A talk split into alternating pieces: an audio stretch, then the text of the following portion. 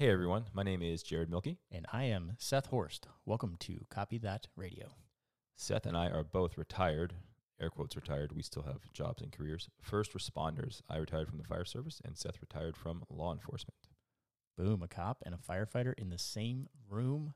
Telling stories. Ah, love it. So, our goal here is to share stories. Uh, we call it the ones we couldn't tell. Um, we're sharing stories to try to bridge that gap between the public and first responders. That is correct. Yeah, we believe there's a lot of um, misconceptions about first responders and what they experience, what that life is like. Our goal is just to get the stories out there so people have a better understanding. And it's also fun for us. We It like is talking to our old people. and therapeutic. Yeah, it's very therapeutic. Uh, we should warn you, some of these stories are explicit in nature. There will be swearing, um, sometimes gore, uh, other inappropriate content. So, it is not kid friendly. Yes, not kid friendly. So our goal is not to reach kids. Like I said, it's to reach adults and present these stories and this life, what it's like to live that life to the public. Well, that's all. Enjoy the show. Thank you.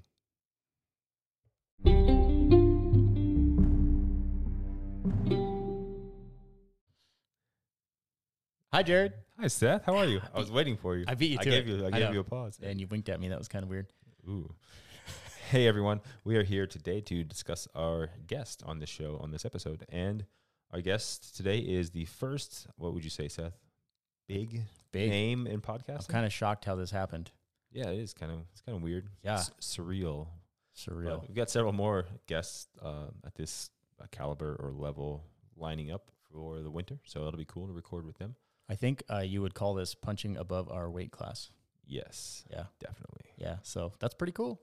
Um, it's somebody I've been following for years. I think you have too.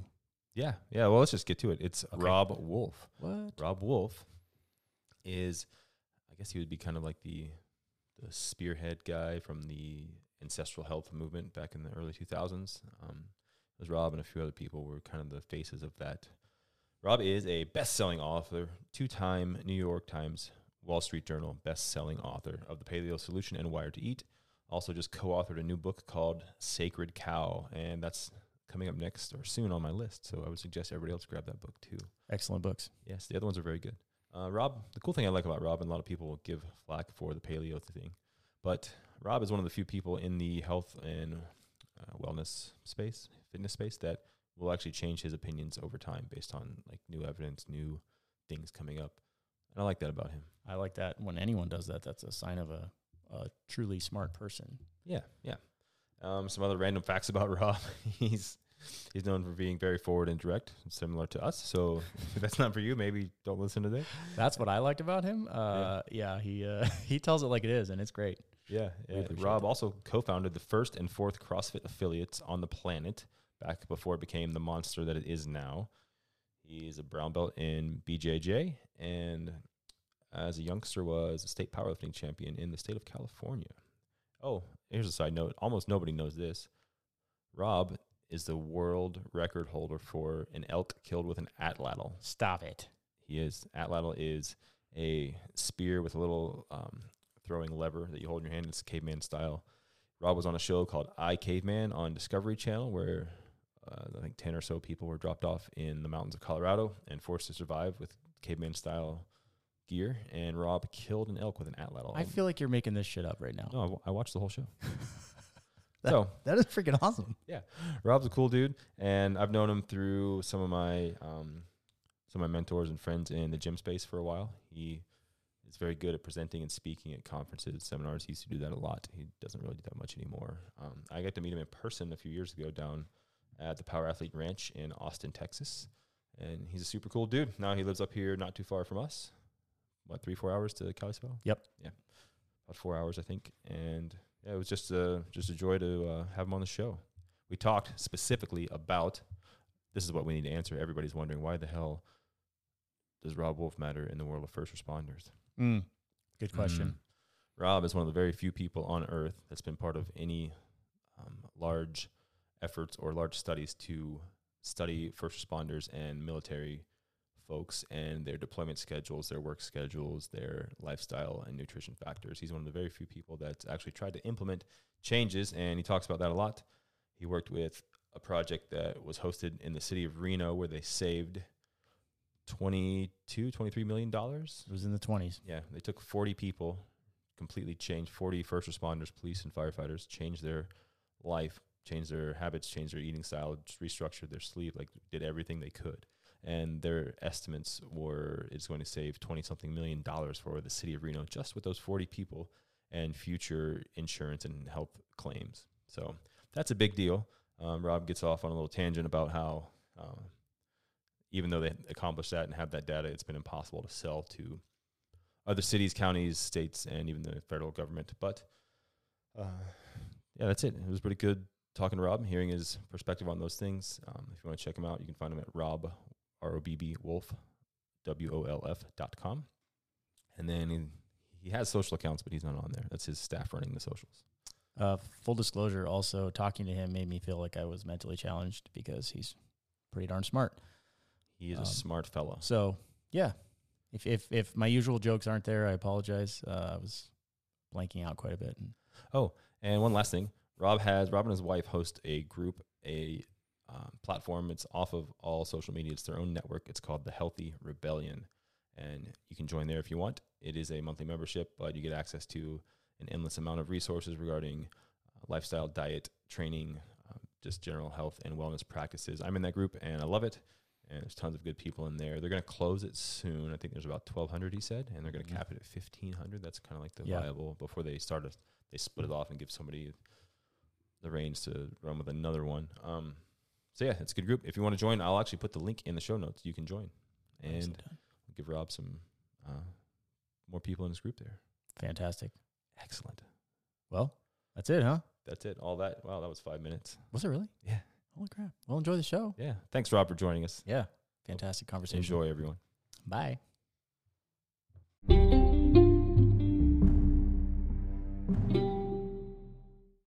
And we are live.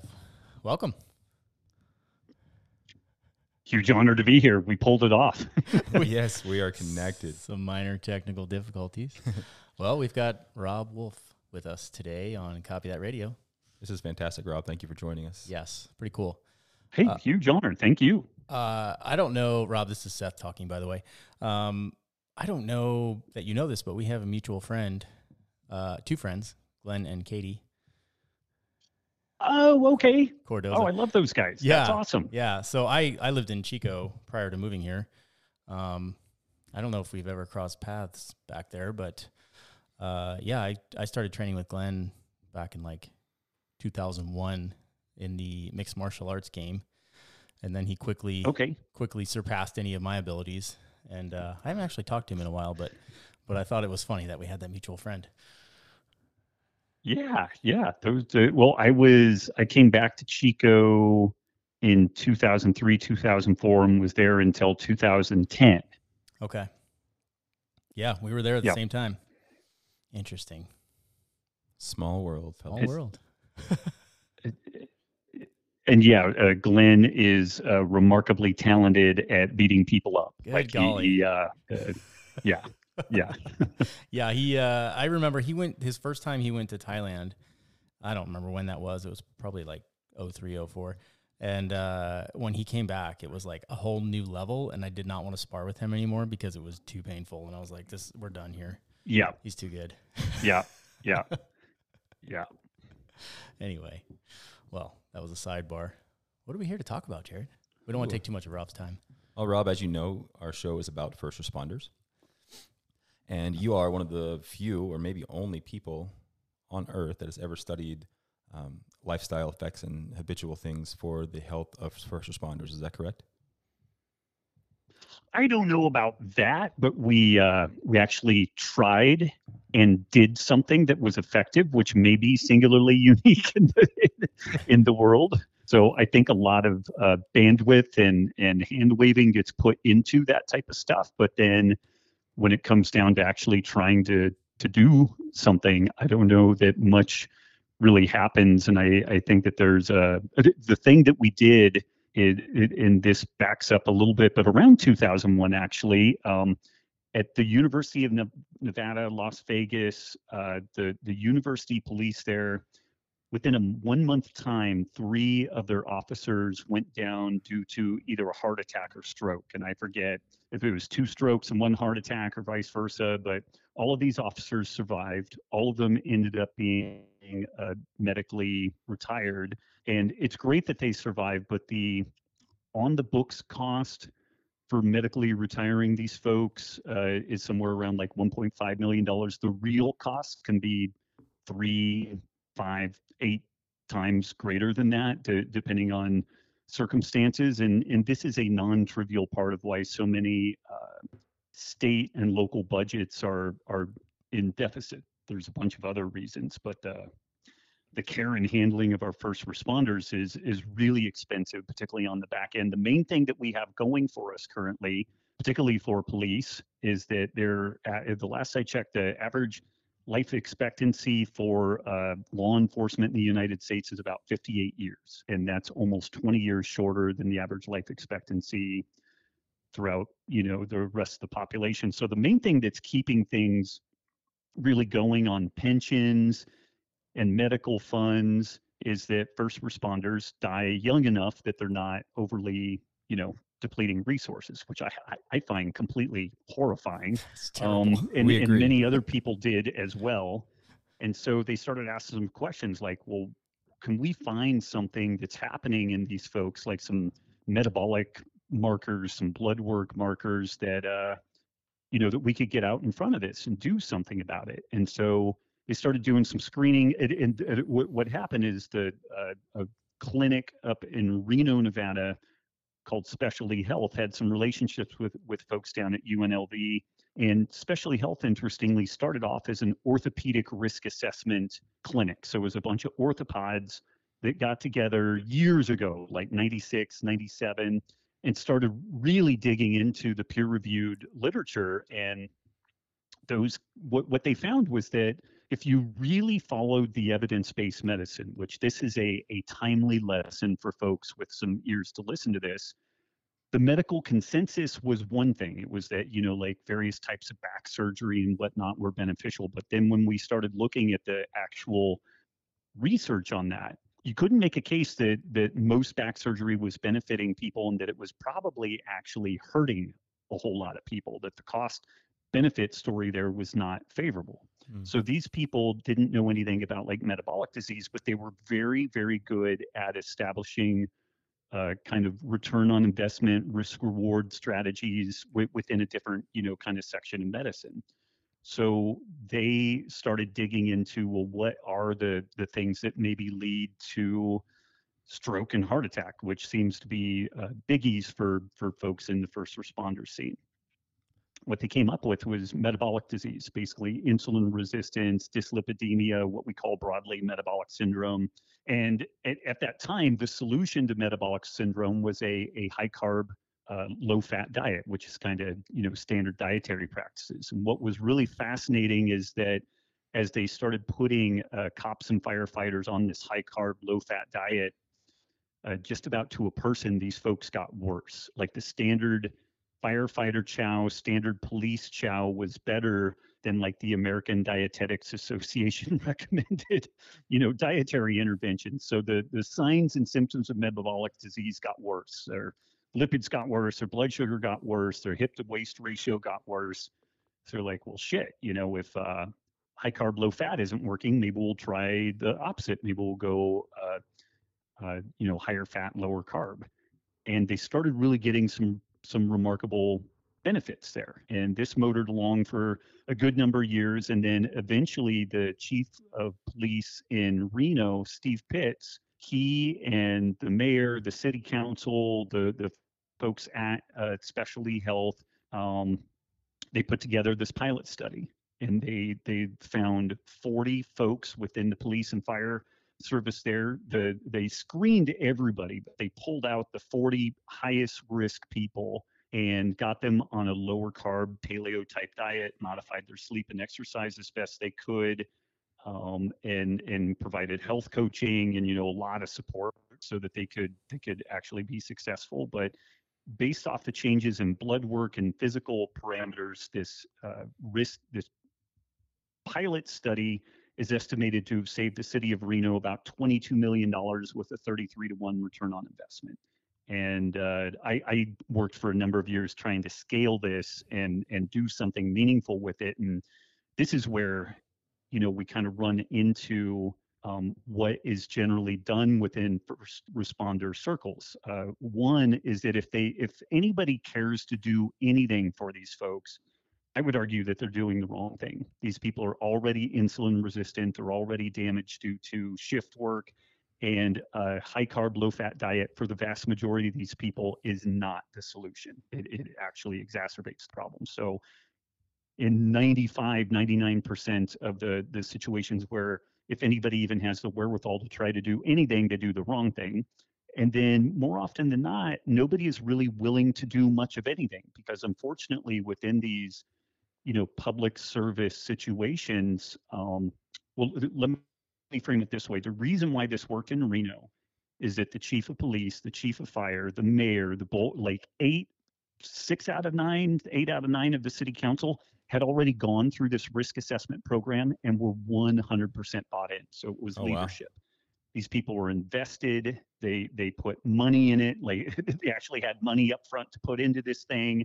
And so they were willing to do it. And when we've tried to scale this and take it out to other people, I've chatted with um, literally hu- hundreds of different organizations uh, around the world about doing this. And inevitably, what ends up being a, a primary breakdown is leadership. You might have the chief of police, but more often you don't. You have some underling somewhere in the chain of command who's begging, pleading, cajoling to try to get somebody's ear to do this. And if they do manage to get it fairly far up the chain of command.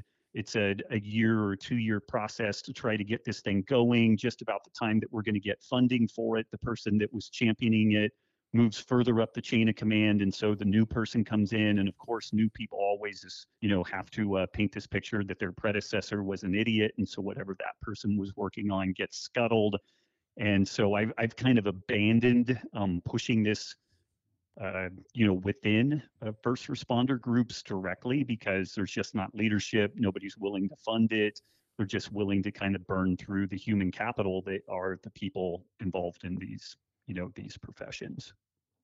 Yeah, that is a lot of information to unpack right there. yeah. Oh, so yeah. we we get that was my that was my rosier unpacking of this when yeah. I'm when I'm underslept or in a shitty mood, it, it comes across much worse. Yeah, yeah I've, I've heard you speak about this over the years. I remember when you moved to Reno and were actually working in this study. Can you explain your role in this process? I, uh, initially, so this had gotten wrapped up just before I even got involved with this. But the, my main involvement, oddly enough, was that my book was used as as the the kind of dietary materials. My first book, The Paleo Solution. So I was involved without being involved initially, and then I became part of the, the board of directors and helped to kind of steward and guide the the further development of the program, and worked for the, better part of ten years to scale this and try to take it out to the masses. Probably the biggest success that we've had. We we had some some good buy-in within uh, different elements of the Indiana um, uh, police departments in and in and around Indiana and then we did two years of work with the Chickasaw Nation, where those folks had began developing a program very similar to this, where they had a gym, they had functional medicine doctors, they had an online portal to help steward people through this process, and they were really looking at using this for both their their the workers within the the Chickasaw Nation, but also the the Chickasaw people. And they're still motoring forward on that, but uh, unfortunately, they decided to kind of turn that program in inward facing instead of outward facing. So they are still doing it, but it's it's mainly within just uh, the Chickasaw people. But it, it is a a solid proof of concept that these these folks recognized a, a effectively the same problem that people were being crushed by metabolic disease, which is a, a singularly unique feature of modern living and something that didn't exist 30, 40 years ago is certainly not in the ubiquity that, that it does now.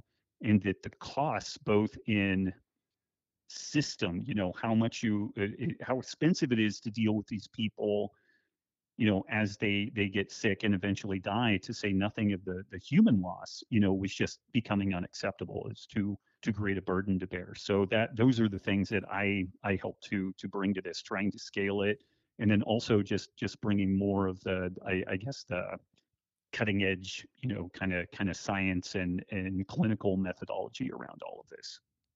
Hmm. Do you, do you think uh, that some of the pushback comes? I'm trying to think. Like Jared and I have both dabbled in this in our respective careers. Um, I don't know if you knew this, Rob, but I, I was a CHP officer and I worked in the Oroville office for a long time. And uh, oh, okay, yeah, okay. so close to close to home there. I uh, I set up a gym at our office, and we had less than 30 uniformed officers, so fairly small. And I would get maybe two to three people to work out with me in that gym, and a lot. There was just so much pushback from the guys to change. And I, I could never figure out how to like how to crack through that. And then you know when you add in if management tries to push anything down, there's also so much pushback. It's like it's a very stubborn group of people. And, and I always got frustrated to the point where I just gave up and I, I figured I would just worry about myself and, and let the other guys do what they're to do. Um, so yeah, I don't know. I didn't like, did you see any of that kind of pushback from the troops or is it more on the management side that you saw? Yeah. I mean, you, you, you, you, both, you know, certainly both. And, and this was one of the unique features of Reno you can't really force people to do these programs, but when when all of the leadership is 100% on board, 100% invested, and it's kind of like, okay, if you were one of those 40 people that was have that was diagnosed as having significant metabolic disease, and you were at exceptionally high risk for type 2 diabetes and and uh, uh, heart attack and or a stroke, um, they couldn't force you to do it, but man, they could make your life shitty if you you didn't comply. And they were actually willing to do that. And they were willing to take some heat over it because they wanted to save these people's lives. And the department and the city need to to save money. And this would this is one of the funny things that um,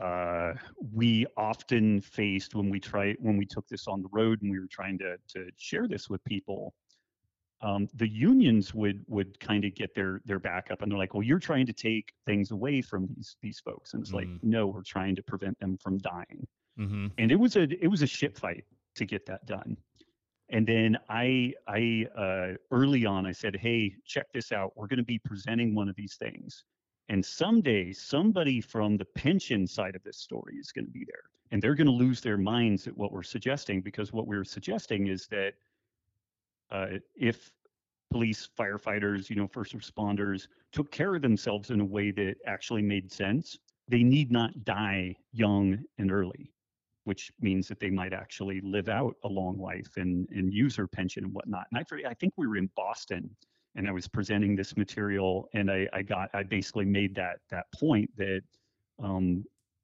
in first responders who are diagnosed as being metabolically healthy, we don't really see that curtailment and, and longevity. Like they, they live about as long as everybody else does. And this gal stood up and she's like, So you're saying that these people are going to live longer? And I said, You're from the pension side of that, aren't you? and like her face just turned red and like there was a bunch of laughing and everything. And I looked over at my team. I'm like, there you go. So we faced problems left, right, and center because the bucket of money that deals with the health side is different than the bucket of money that deals with pensions. So we have that to deal with. Do you, so do you think there's like an active um, an active resistance there that they are aware of this and that fuck yeah, there's an active resistance because if people live longer, these pensions are going to go yeah. bankrupt. Most of it, 70 to 80 percent of pensions are underfunded already. Yep. Most of them are not going to deliver what they claim that they're going to deliver. That's terrifying. Which you have a bunch of people armed, a bunch of people trained in how to kill folks and they're going to be shortchanged on their pensions. you guys may end up just like round filing this this podcast. No, this is good info. no, no we love it. Saw that. yeah, I don't know if you listen to any of our but, other so shows, yeah. but they're out there. Yeah, we. uh yeah, I, you know, we we faced uh, pushback from you know, say like the officers themselves because nobody wants to have some you know pencil neck geek come in and tell them how to eat and what to do and all that stuff and they don't want to you know it, changing folks diet and lifestyle is a, a very challenging thing under the best of circumstances so you you had that pushback. It's rare that you have the type of leadership where somebody's willing to actually do something because what all of these folks are terrified of is making a mistake because if they make a mistake then they don't climb the the ladder. You hit the nail on the head with just- that one. Yeah. that is. you, you know just don't fuck up. Just don't make a mistake. Keep your head down. Hopefully you can advance out. I'm at year 17 if i can hit year 20 and get that next advancement then my pension goes up this next increment and then i'm done you know? And so that's the stuff that we're dealing with. And then when you when you factor in where the pensions are and that the pension people are not going to I'm sure in their own head they're they're not gonna like say this, but there's kind of a reality that if, if people start living longer lives, then it's going to cost less uh, less on the medical side and much much more on the pension side. And nobody has planned for that. None of these, by and large, most of these systems are are not set up in a way that they're really uh, uh, robust enough to to deal with that change. So there's a lot of challenge within all of that. You know, trying to fix this thing. Yeah. Uh, another thing I've noticed, and you probably saw this too, and I think you kind of hinted at it, uh, the management is so terrified of the liability. I know to get guys to be able to work out at my office, it was it had to be outside of your normal working hours. You had to sign a waiver, so they were terrified of someone getting hurt on duty and then going down that road, which was crazy to me. I mean, right, that's just right. that's just part of the deal, and you just have to accept it. But no one had the balls to step up and, and do it. Very frustrating. Yeah, that's uh, that was Pretty- a struggle for us too. I'm, I'm not going to dive into it, but Really? building a gym and a firehouse. Oh yeah, I thought firefighters just got to eat, eat good food and work out all day. eat chili and play video games. That's what you do. Yeah. I know. All right, Rob, let's go. Um, can you unpack a little bit of what created those successes in the first responders? Like what specific lifestyle interventions and health Mhm. metrics caused that change? Yeah, I mean, we you know these are folks that are uh, thrust into a hypervigilant state, which is challenging to deal with. But part of what was provided on that front was some uh, uh, CBT, cognitive behavioral therapy, like some providing better tools um, uh, to to just process things. And uh, Dr. Gilmartin and and his his work mainly within law enforcement, but it really apply, applies broadly. We we went really hard on that. So we were really helping people to try to go out of that hypervigilant state. I had the the good fortune of working with uh, Naval Special Warfare for their resiliency program for quite a long time. And as demanding as what like the SEAL teams and the special boat teams, as demanding as that work is, when those folks deploy, they're just gone you know they're gone for six months or nine months and they're doing their job and they go on and off and they come back and they de- debrief and but they're not a parent they're not a coach they're not a husband you know they're not wearing multiple hats within a, a 36 hour period. So we we really worked as best we could to try to help people manage the the demands of going in and out of you know kind of first responder and and you know standard civilian life which is is so remarkably more demanding than what I think anybody outside of you know who hasn't worked in this space you know can can really uh, fully appreciate. Um, shift work is an inherent part of, of this type of work and one thing that we did is try to to um, sand down the jagged edges on shift work. Like instead of bouncing people around to different shifts within a, a fairly brief period of time we attempted to to keep people on a fairly consistent schedule and then we would rotate them throughout the year and although seniority is a is an important factor in that it, it cannot be the only factor because you the a great way to make your younger folks absolutely broken is to just keep them on the the worst schedules and so we worked a lot on sleep hygiene um, they were able to sleep really plugging the gaps of what they needed to do to to have better sleep you know maybe using some melatonin a completely black room dark environment and and really massively prioritizing sleep which is tough because again these are are husbands and wives and fathers and mothers and so that you know when they're supposed to be sleeping they're getting up oftentimes and going and coaching a soccer team or something. So talking about the trade-offs with that and trying to figure out how to manage it.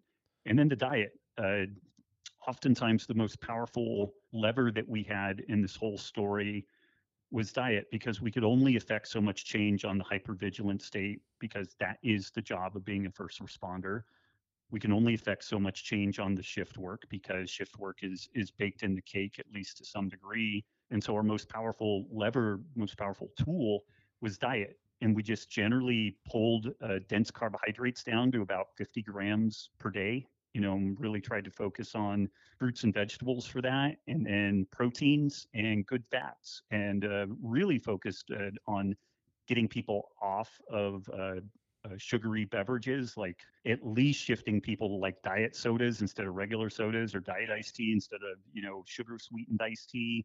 And so we tried to plug some of those nutritional gaps. And instead of just giving them like a one sheet page of paper and telling them to go do it, we provided a, a coach, we a dietitian and an exercise physiologist to help them on the training and also to to check in with them. We one weekly phone or teleconference check in but then availability for a, a 24-7 text you know 24 you know virtually 24-7 uh, you know phone call like if the person was shopping and they're like i don't know what to buy then the, the coach would walk them through okay you're out for lunch go grab a rotisserie chicken get some apples bag of walnuts and you, or you know almonds and you're you're good to go so we provided some legit support around that and there were some kind of accountability metrics for people checking in so they were incentivized to actually participate and do this stuff. And those were really the the big factors hypervigilant state shift work and then the the nutritional lever and i did talk a lot to these folks also about like stimulants and alcohol you know um, uh, trying to not use caffeine really late in a shift and and funny enough i i try to encourage people to sh- to shift more to like nicotine gum and nicotine uh, uh, mints as they got later in the shift because it will keep you alert, but it won't disorder your sleep the way that, that caffeine will. So we did some tweaks there. Uh, on the the alcohol side, just reminding people that as as nice as it is to unwind with a a cocktail here and there, that if you you drink alcohol within close proximity to your your sleep period, that it would really disorder sleep, and this further exacerbated the insulin resistance and made the recovery worse and all that type of stuff. And so not not in like a finger wagging way, but just kind of like, hey, these are kind of the facts, and you're all adults, but let you know, six days out of out of seven, maybe it's better to forego the cocktail and really save that for a day where you you've got a good window on the back end where you can recover or whatnot if you want to have family over and have a, a couple of drinks and stuff like that. But all in all, it was really really successful. And and again part of the reason was because we we had this advanced testing looking at uh, metabolic disease and the the specific testing the primary tool is called the LPIR score the lipoprotein insulin resistance score and it's a, a very sophisticated but but just pinpoint accurate metric for an individual's metabolic health like how insulin sensitive or resistant the person is and it's cheap it's like 75 bucks but but it it is unambiguous. Uh, it's hard to screw it up. Um, even if person is is um, not fasted for the blood work, it, it tells us a lot. Whereas like the standard physical blood work tells us almost nothing. It, it is virtually worthless. Um, 60% of the people that uh, we found that 60% of the people who were who were designated as being metabolically healthy using conventional blood work like the standard total cholesterol, LDL cholesterol, HDL, blood, you know, blood glucose, 60% of those people were in fact insulin resistant when we we ran them through our our tests. So like standard blood work, standard physicals are at best a waste of time, at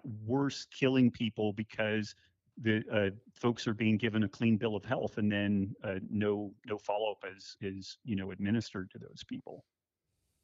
Hmm. oh, Man, and, and, it's, really, it's worth mentioning really quickly that the um, the insulin resistance metabolic disease profile of first responders is very different than like the standard population, and I believe that's because of the hypervigilant state, cortisol release, stress hormones and the shift work. So these folks don't look from standard blood work to be all that unhealthy because oftentimes they do work out at least some, they do some exercise. So they they, they oftentimes just kind of look kind of middle ground. It's like, ah, it doesn't look too bad. But then when we do this advanced testing, it's like this person is is like dead man walking. Like we had people that their their 10 year risk of uh, a heart attack or stroke was like 65%, which is jaw dropping. Yeah. Like holy Yeah, shit, wild. Pat, you know. I can uh, Seth and I can both confirm everything you've said because when we left, Seth's uh, a year out, right? Yeah. And I've been out seven years as of last week, um, out of the fire service, and it took me several years just to start sleeping regularly. Mm-hmm. Yeah. Same thing. Yep. It's it's that that deco- it, that decompression takes a really long time. Yeah. It's and even then, that that state of hypervigilance where you're always on, you're always aware. Um, even now that I've been gone a while, uh, I have if I'm in the right situation or you know my spidey senses go off for whatever reason, it's really hard to settle that down. yeah, big public Yep. events, Costco line. I'm tuned up. I'm ready to rock. yeah, but Yeah. it's Costco. Yeah. Uh, Costco's sketchy, anyways. I uh, Robb, I think like a lot of that is a like would requ- would require a cultural shift in in those fields because I look at guys like there's a big attitude of like harden the fuck up, you know, like just get her done, and the guys are just slamming monsters and chewing tobacco and just getting through the shift, and I'm like, man, I I see that. I don't know how you shift that. I just I don't know where that starts because it's it's clearly unhealthy. Um, and you know, a lot of those guys aren't going to make it all the way. I, I survived many a long week chugging uh, Yeah, Java monsters. yeah. When I when I was very young and new to the job, I, like I I did that. I worked graveyards for seven years straight, and you know was expected to be a dad when I woke up, and I barely slept, and I felt like garbage all the time. Hey, I want to go back to your reference to the special warfare guys and deployments.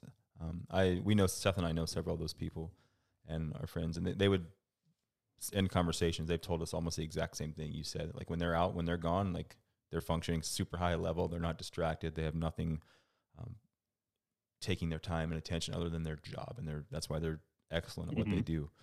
Um, and I know that like I've had some shorter deployments, one in two weeks on for disasters and emergencies, and it's it's very similar because when you eliminate the rest of the world, Mm. like that, I felt super rested during those times. We were working our asses off, but I felt rested like I had not felt in years. Mhm.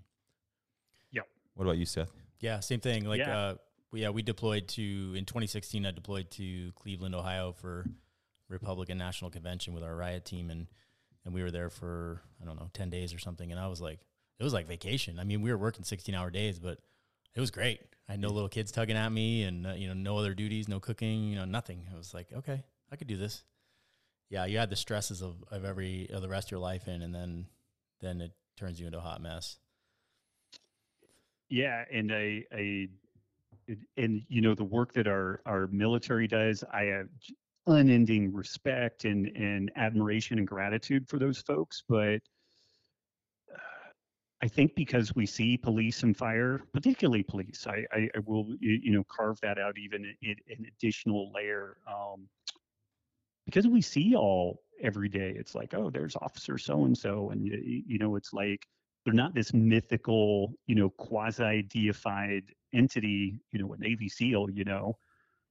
So we assume that the job is easier, but I, I would argue that it's orders of magnitude more complex. You know, it's more difficult. Uh, it, it just in the uh, the rules of engagement as as one, you know, and the potential backlash to, uh, you know, of, of a, a mistake or or actually doing your job right, and just society deciding that you you, you know you made a mistake and then just that whole other hot mess of of family and you know extended relationships and and whatnot and needing to again like if y'all were were gone for a month and then home for a month it'd be an entirely different experience versus like you're on for 12 or 16 hours or maybe 36 hours or whatever it is and you go home and you've got all the home obligations and then you're you know and you just rinse lather repeat through that stuff. It is so incredibly demanding and you know going back a little bit about like how do you change that culture like one of the main things when when i did my opening with the the seals and i guess kind of the cool thing about that is that at the end of the they did these pre-deployment retreats and post-deployment retreats and the the the SEAL teams and the special boat teams would vote on how much they liked the person and whether or not they would they would bring them back. And I was there for like six years, so I, I guess I did an, an okay job, you know, because these guys can literally get like any anybody at these events. I was co-speaking with like A-list celebrities and stuff. I was like, what the hell am I doing here? But um, but I opened each one of these things basically with a, I, I drew the parallel with like the curtailed longevity within law enforcement. And I said, we don't really have that data for special operations. I suspect it's similar. And my singular goal here is that if you want to stay in your career as long as you want, I want to facilitate that process. You know, so I don't want you to medical out. I don't want you to to go out for for some reason. You know, like when you when you are done, it's because you are done and not because something untoward uh, happened to you. And the flip side of that is when you are out, I want you to reap all of the benefits of the sacrifices you have made and your family have made. And that means living as long as you humanly can to extract as many resources out of that that pile of of you know gold that's been allocated to to taking care of you.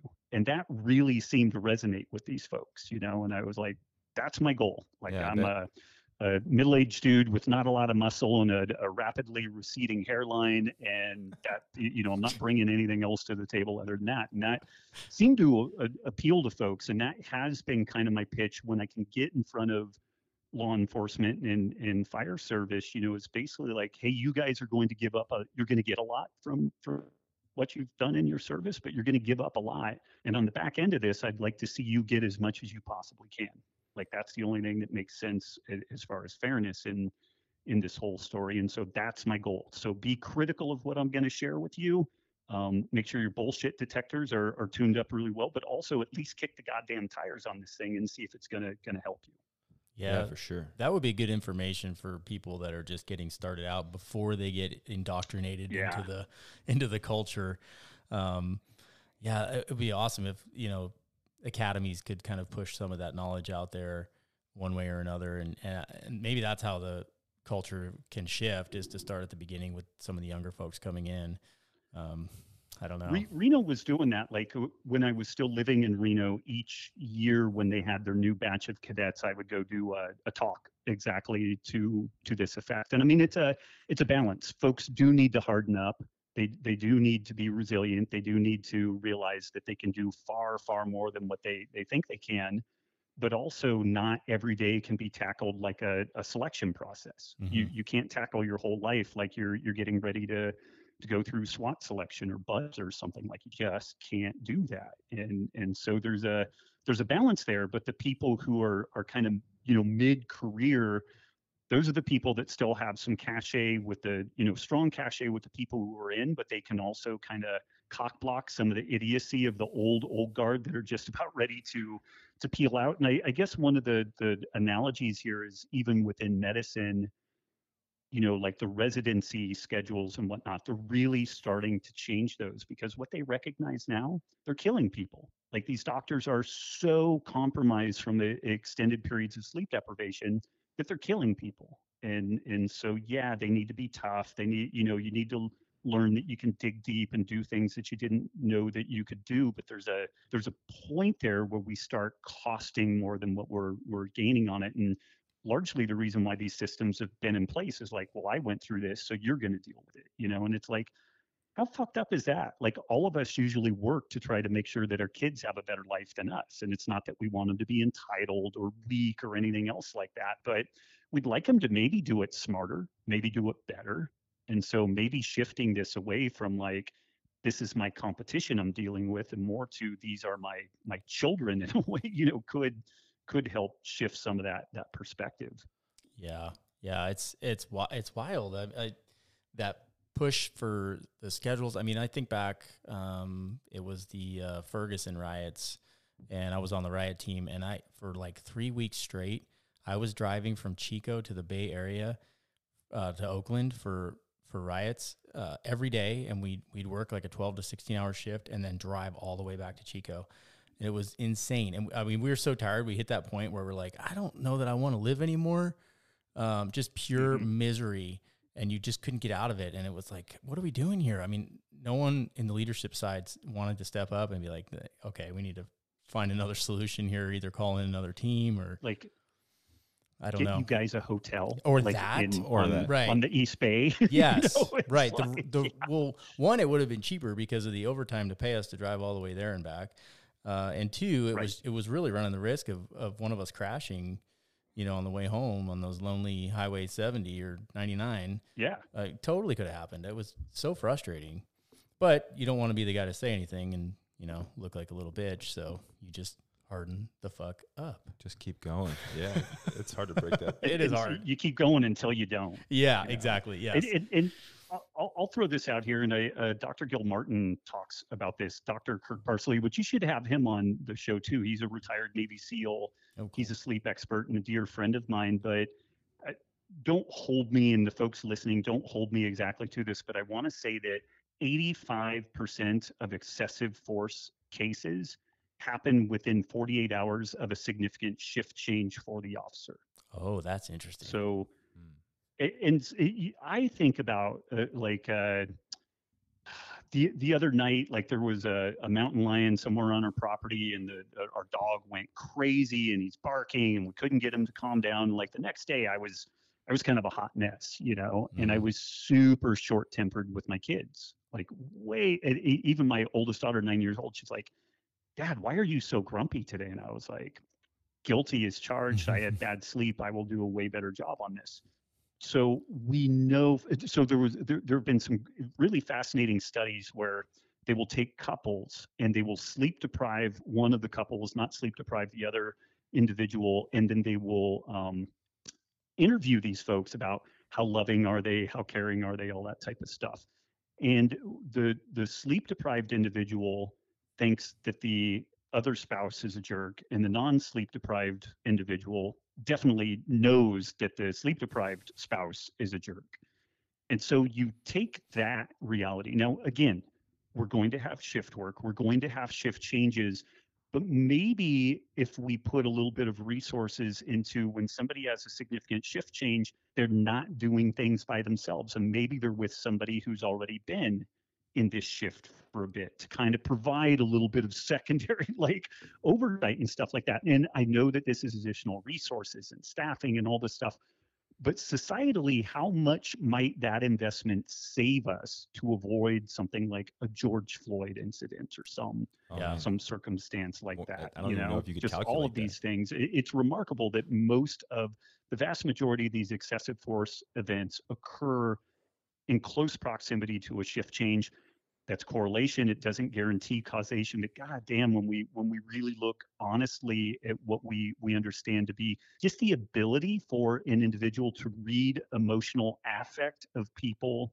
when they are are, are sleep deprived it's gone. It's like people have had an emotional lobotomy and they're cranky and they just want to get their shit done and so is it any it, it's a very compelling you know case to put some resources into addressing just that side of things Yeah, definitely. Uh, that actually carries well into a question I had for you. I know up here in the Northwest, there is a very popular shift schedule for the fire service, and a lot of departments up here run a 48 on, 96 off. And then down south, typically it's the southeast or east coast, it's 24 72 or some alternating 24 24 for a couple days, and you get like four days off. There's a lot of weird ones.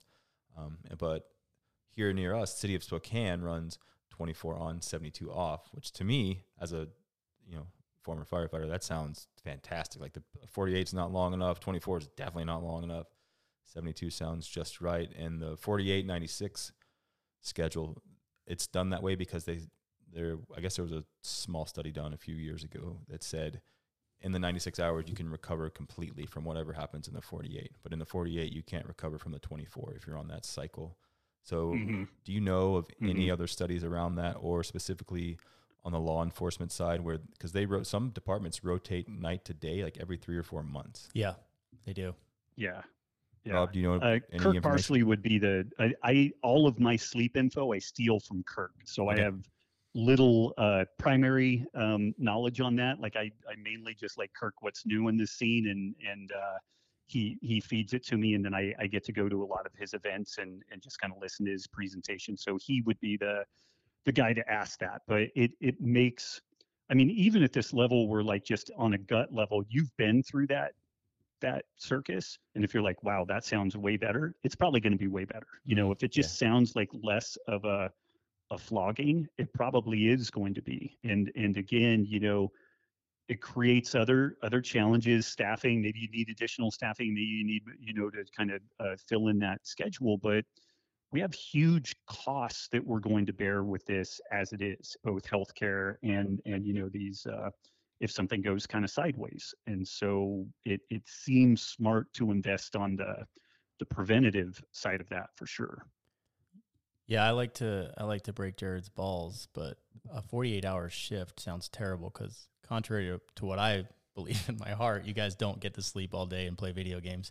So no, no. Uh, definitely depends on the station. I work stations that run like one or sometimes zero calls a shift, and then I I worked several stations that where on my first station we averaged between 15, 20, like 17, 18 calls a shift in 24 hours, and you know that's it's kind of not stopping. Like you make a run, come back, do a report. You got to make some Misery. food. You got to clean all your equipment. You got to do all your maintenance and checks. Um, it- like you, you don't go to sleep. We would be making coffee at midnight, like just to function Yeah. in the morning. And then there's other stations where I worked a couple of these. We would be slow in the day, like one or two runs, and then you're guaranteed like five or six at night after bedtime. So that's like you, those. Your wife hates you when you work at a place like that.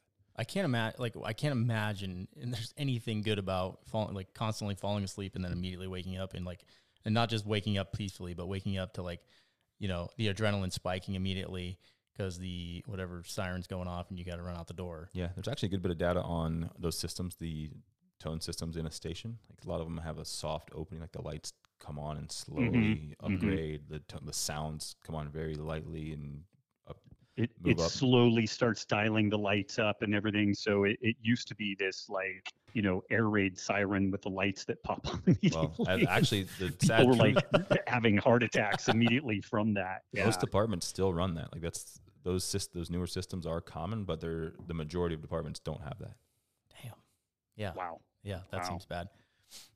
I like for me personally, the uh, I, when I worked graveyards, I slept terrible, and I tried everything: melatonin. I tried dark, you know, dark rooms. I had a little thing I'd wear over my eyes. I'd wear earplugs, but well, you should try some of Doc Parsley's sleep cocktail. I should. But uh, I'd I'd go to bed, you know, seven or eight o'clock when I got home in the morning, and I could not sleep past like twelve or one, and that was it. I do that yeah for it's all it's it- it's all mitigating strategies. Like it's a little better like you get a, a maybe an hour or two better sleep maybe the total sleep quality is a little bit better but you know and uh, i'm stealing this from parsley but evolution has had like four and a half billion years to figure out the sleep story and there's not an organism on the planet that that is you know reasonably complex that doesn't sleep. Um, sharks you know half of their brain sleeps at a time. Horses half their brain sleeps at a time if they're if they're not fully racked out. It's the it's the most uh, risk exposed moment that an organism could have you know? And it, it's because it's so critical for restoration. So if there was a way to just jettison that evolution would have figured out a way to do it. Mhm. and and it hasn't. And so it's one of these like it's as non-negotiable as air because you can wait for at least a period of time with really messing with it. We we really uh, downplay the the value of sleep. Uh, the guinness book of world records will not entertain folks trying to break the the you know the total duration sleep records anymore because the past three people that have gotten out to like nine days, 11 days, they go to bed and they die. And nobody knows why. Like they can't figure out anything that's wrong with them. They just die. You're, you're tired. And, and, uh, you know, there's so much good data on how uh, physically and, and mentally compromised people are with, with even modest degrees of uh, uh, sleep deprivation. man. And then there we are out there with a gun and a badge and driving 120 miles an hour. yeah, yeah, you are Yeah, sound asleep. yeah, You just got woke up. yeah. Now you have to treat this dying person and give him all these drugs. Oh, and the and the car's on fire. You got to deal with that. And somebody's spitting at you. Have fun. And you're coaching a game when you get home today, by the way. Yeah. yeah. It's a perfect And storm. Your wife hasn't seen you in a week, so. Easy job. Oh, Robb, we're getting close to your time. I want to honor that. Um, Do you have anything else you'd like to add about your experience working with first responders or the uh, high level military assets you've worked with? Man, I, I, I I'm not sure. Like I, I oftentimes feel like I come across as a, a buzzkill at these points because I back around 2011, 2012, I was so full of piss and vinegar. I was like, we're going to change medicine. We're going to change all this stuff within, you know, uh, first responder scene. And we've had a modicum of impact. Like clearly the, you know, some of this information got out to you guys. And, mm-hmm. and I think that at a, at a grassroots level, um, people are making changes and, and, uh, that's really good. And at the end of the day, that's, that's where I, I just have to be, satisfied with that. Maybe at some point we we get like a really forward thinking city like Reno was looking like this for for a while and then uh, you know our our leadership advanced and the folks that that came in their their wake were good people but they didn't have the same kind of long view of of investing in their their folks and so the a lot of these programs kind of kind of went by the wayside. Not not to the to the they're not totally gone, but they're not as robust as what they were. But I I guess the main thing is that uh, you know take better care of yourselves than what you think is is reasonable. And if you need help, reach out to me. Like I I uh, I, I can't tell you how many you know thousands of people I, I have kind of like form emails at this point because it's like yeah I've I've talked to a lot of people just just like you. So I'm like, read this and and and do this stuff and and you know here's the, the basic idea. You're not a unique so snowflake like that. This is a a well trod path, but the you know the there isn't probably going to be a lifeline that's thrown from the top. There's just not. And so the the folks that are you know like a, a good friend of mine is still in that that several of them in the the Reno PD area and they lean on each other, you know. And if if things start getting squirrely, you know, one way or the other, they'll we'll do a circle back. They they do still keep getting the um, the yearly uh, advanced testing so that we can get a sense of where they are and if we need to do some some harder interventions to keep them solid then that's good and uh, uh, what three of my friends are within you know 18 24 months of their their desired retirement point and these guys are in pretty darn good shape, uh, despite things like like graveyard and stuff like that. Like they're they're they're not perfect, but they're a lot better than where they would have been, you know, had they not started doing these things like seven years ago. Because it is kind of like compound interest. You know, uh, uh, you get five percent interest on a hundred hundred grand. It doesn't look all that impressive year one, year two, but you come back year fifteen and you really got got something to, you, you know to crow about it at that point. So I would look into ways that you can uh, address these issues. We, you know, um, someone else you might consider having on the show is a good friend of mine, uh, Dr. Bill Cromwell. They have a program called Precision Health Reports.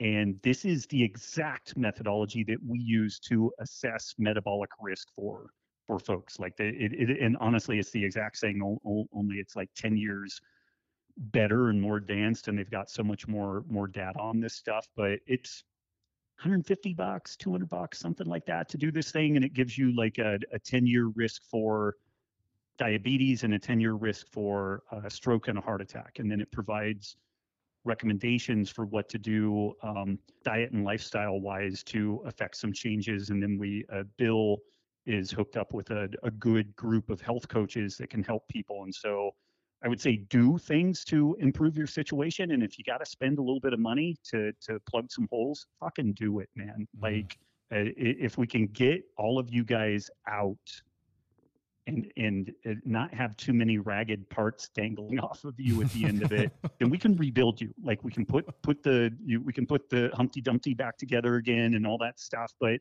if you get broken irreparably in the line of duty and or if at the end of your your main tenure like you're so broken that we got two years and then we're we're you know playing taps for you like that's a fucking huge waste. And it, it just galls me. Like I, I honestly have spent time awake at night trying to figure out how to fix this but i, invested 10 years. Like I, I all kinds of other opportunities came by me and i spent 10 years trying to spin up this other angle of this business, and it again had a mod, modicum of success, but it, it never really caught. It never really took. Um, and I'm okay with that. Like it was worth doing that. You never know how these things are going to go, but I know it will help people. I know it will save lives, and it will save lives both on the, and, and improve lives both on the the you know the first responder side and on the civilian side because everything's going to be better. So I am really passionate about this stuff. It's just a a remarkably Byzantine and and you know hierarchical uh, uh, process to try to breach into it and, and get some type of quant you know quantifiable change going. Yeah, it's uh it's an uphill grind, but it's noble, and I know there are plenty of people out there that appreciate you uh, you know, my wife and I have been following you for years, so um, we appreciate it. There are, you know, I think this thing can can build. You've planted a seed um, along with others, and hopefully that know these guys that are up and coming, guys and gals, uh, will start to grow that, and maybe we'll see some change in the next, you know, 10, 20, 30 years that will stick. Yeah, definitely. Absolutely. I got to give you some credit for us too, Robb. Uh, my wife and I, you know, your original material kind of change our lives. So that's why Seth and I we're both big fans of the work you've been doing. That's why we wanted to have you on. But without uh, the information you were putting out uh, 12, 15 years ago, when all this started, when you know you kind of blew up on the internet, um, things wouldn't be the same. We found a doctor to heal Ashley's thyroid. I changed my life. Like, like I went from being a stress monster and just a total asshole to being like pretty chill and low key and got myself back in shape at you know when I was in the fire service. Um, yeah, so thanks for all you do. Yep, I I clearly That's remember. awesome. That's uh, good to hear. Yeah, I clearly remember. I don't know. It, it was a while ago, right when I started looking into your stuff, and I walked into the briefing room at the beginning of one of my shifts, and I proclaimed to everyone that I was having a lifestyle change because, yeah, I was. How'd that go? Yeah, well, it, they they thought I was proclaiming a different kind of lifestyle change, so uh, I was switching my diet to more of a paleo diet, and um, Oh, I got all kinds of shit for that. Got a yeah, me too, me too. Um, but I think some of it stuck with some of the other guys, and um, I certainly learned a lot along the way. So it was worth it. That's one thing I I have noticed this. I'm That's sure awesome. Robb, you've noticed it too. Um, for Seth and I, we both did equal time. We did 14 years in our chosen profession before we moved on, and it seems like everybody that comes across this type of information, hey, we can do things differently, we can improve, we can get better. They end up, you know, this from the uh, the training days back in the strength and performance world in the methodology we won't name, but uh, like a lot, all the fire and police guys, everybody that was really deeply invested in what you're saying and what you're teaching, they end up leaving. So I don't maybe, mm. and I think Yeah. personally there Yeah. there should be like a maybe a 15 year 10 to 15 year cap on these professions and you should be Yeah. able to move on like the 25 30 year thing is i think that's the biggest problem personally Yeah, good call. Well, yeah, and you know, be not to you know finish on too much of a buzzkill, but because of the challenges of of funding these pensions, it, it's now more the 30 years the norm. Like these new kids coming in, they're going to have to log 30 years, not not 20, not 25. So it's uh, it- it's going to be even more challenging for them. Yeah, Yeah, yeah. it's nuts we yeah got I'm, I'm from good time. florida robb i don't know if you know that originally um and it's way Oh, different okay, way okay. different down there florida has been 100 or over 100% funded for most of its existence i mean for a long time um and then now they've the newest generations coming on they're full on in an ira that- or an ira equivalent they're not in a pension anymore Oh. um so Right, right. yeah so you can if you're there you can do other things with that money you don't have to wait so that's nice. yeah Yep.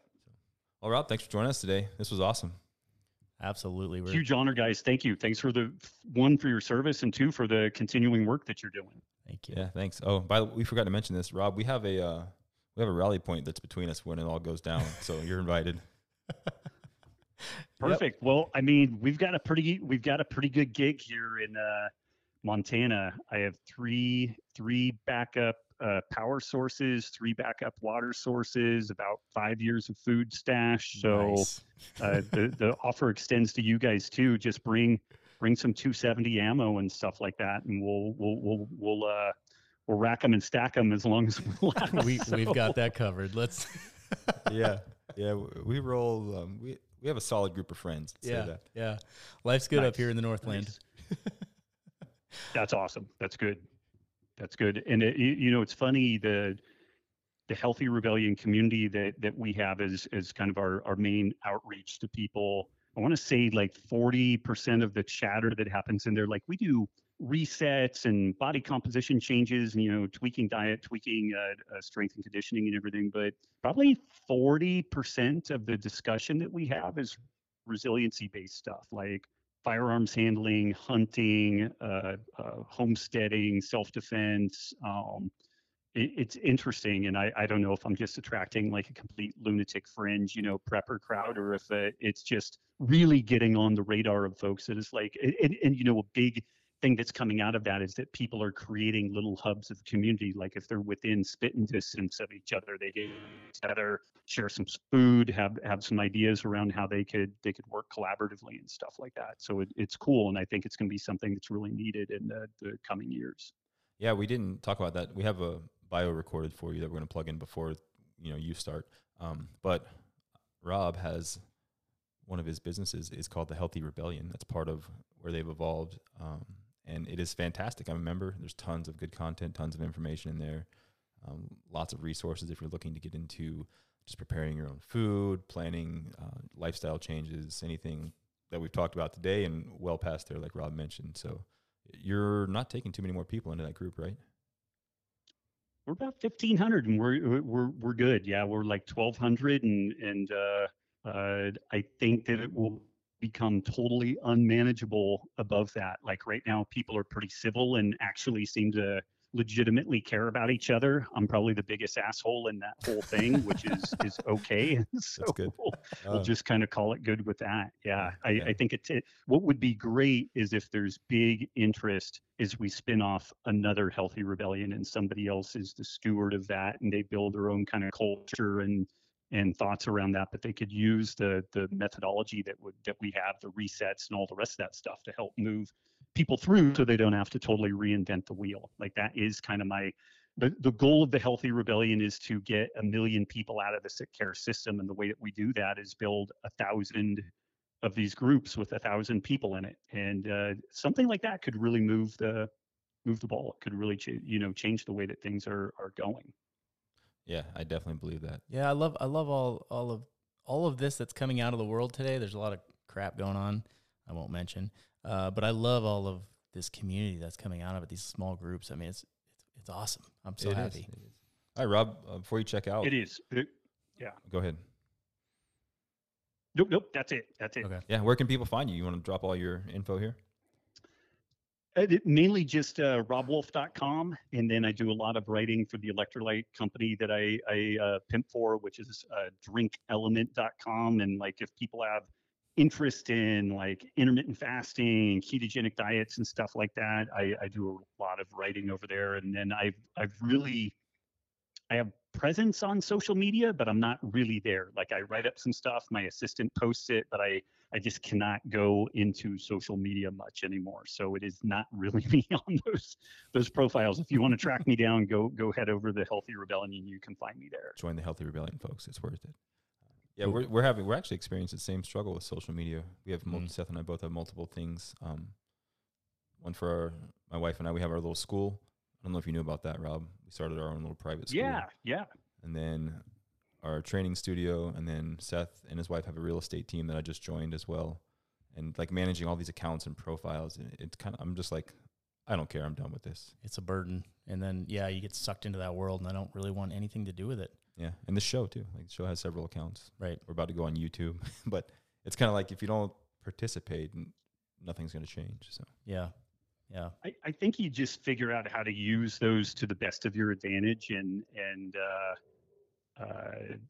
my main thing is I'll, I'll still try to put out quality material so that people can learn something, improve their lives, hopefully. But um, I'm not really going to contribute enough so that these entities that are like pitting us against one another with these algorithms optimized for conflict are, are going to get anything out. So I, I've tried to find that that middle thread the needle um, where I can still use it to to get the message out to the degree we need to, but but also not not feed into the whole monster.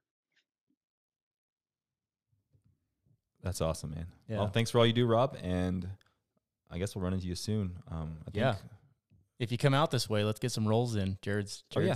Jared, come to Sparta Training Academy in Coeur d'Alene. We got Yep. you covered. Do some jits. Okay, I have family in Boise, so we get out that direction occasionally for sure. Fantastic. Fantastic. Well, thank you again. And we will Take care, hopefully talk soon. Yeah, we'll talk to you soon, Robb. All Bye. Bye.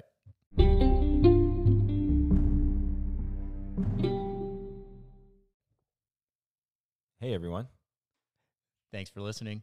I uh, hope you enjoyed the show. And we would just like to mention a few things before you go. Yes. As always, we don't have any sponsors right now. So we are sponsoring this ourselves. Self sponsored. Fantastic. What's your business, Seth? Uh, so I am one of the owners of 108 Real Estate. And if you know your brevity codes, like you're a first responder, you'll know that 108 means in service. So we're in service all the time, taking care of our clients. Um, excellent little bit of news is that we have a new member of the team. Happy to announce. He's very Hey. familiar. There he is right there across from me. Uh, Jared has joined the team, so we now have two retired first responders on the team, and then my wife would be the third person currently. She's the brains behind the operation, the boss lady, and we are uh, part of EXP Realty. So, um, could be a good avenue for some of you that may be transitioning or retiring or finding a new career path or part time. Uh, feel free to reach out to us, and we can help guide you on that journey in real estate. It's a wonderful, wonderful field to be in. That's correct. EXP is fantastic. Absolutely. Um, you can find us. Our website is 10, all written out, 10 hyphen 8 realestate.com. Um, on Instagram, we are 10 underscore 8 real estate. And on Facebook, we are at 10 8 real estate. So hit us up. Let's talk. And anything else to add? Yeah. Uh, our specialty on the real estate side is helping first responders find their dream home. Bring it. You know we got your back. You want to relocate to North Idaho and soon to be Western Montana, Yeah. um, hit us up. We got you covered. Yeah. We will uh, protect you like we're working a beat together. That's correct. That's right. I don't know what you what do you call it in the fire department. It's not a beat Shift. shift. Yeah, that's cool. Like you guys are First, well, area is first due. Shift is the literal time frame. fantastic. Yeah. Okay, there we go. All right. And my wife and I, my wife Ashley and I, we own two businesses here in Coeur d'Alene, Idaho. One is called Northland Strength. It's a training, um, strength and performance training training facility for athletes, for youth athletes. And then we also started a private school this year called Northland Training Academy. And you can find them at Northland Strength on Instagram and at Northland underscore CDA is the school, also on Instagram. And my kids go there. It's awesome. The model is fantastic. Hopefully, it spreads worldwide. I Yeah. love it. that's one thing we're doing. We are cataloging and documenting all of our steps and progress. So we are going to take this model that we've created and give it to people sometime next year. We'll be like, here, do this. Most people are scared to start their own school. They think they can't. They think people won't pay them money. They think all these things. Uh, most of that is just misconceptions or fear-based ideology that they've adopted. So we're going to help people with that. It's an awesome alternative to the traditional method. Yeah. Oh, we can't forget the show.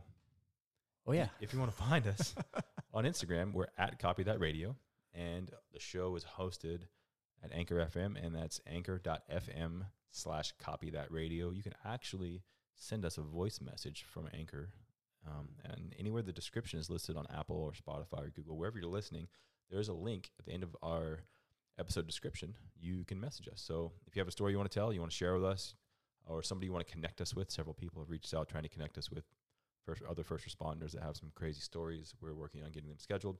Um, you can do that. Just shoot us a message on there or Instagram at Copy That Radio. all right. Thank you very much.